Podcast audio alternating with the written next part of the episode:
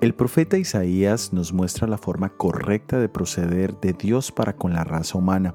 El Señor desea que vengamos a Él y expresemos lo que hay en nuestros corazones. En la religión encontramos la razón y la lógica.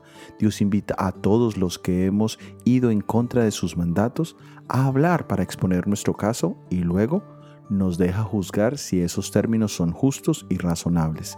El Mesías tendría la misión de invitar a todos a venir y razonar con Él.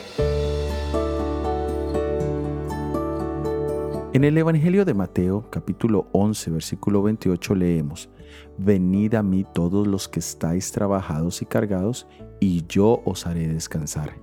Jesús vino a invitar a todos los que estaban cargados bajo el yugo del pecado y bajo el peso de la religiosidad de los líderes judíos de la época.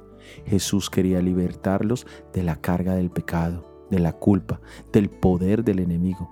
Pero para poder ser liberado se necesita razonar sobre el yugo esclavizador que es el pecado. De lo contrario, no se siente la necesidad de la ayuda. Esta condición nos prepara para valorar el perdón y la paz y para poder ser utilizado con el yugo de Cristo. Hoy la invitación es que vayamos a Jesús y lancemos sobre Él la carga que hay en nuestros corazones. Este es el llamado evangélico. Ve a Jesús, ponte a cuentas con Él y Él te hará descansar. Soy Óscar Oviedo y este es el devocional Jesús en 365 días.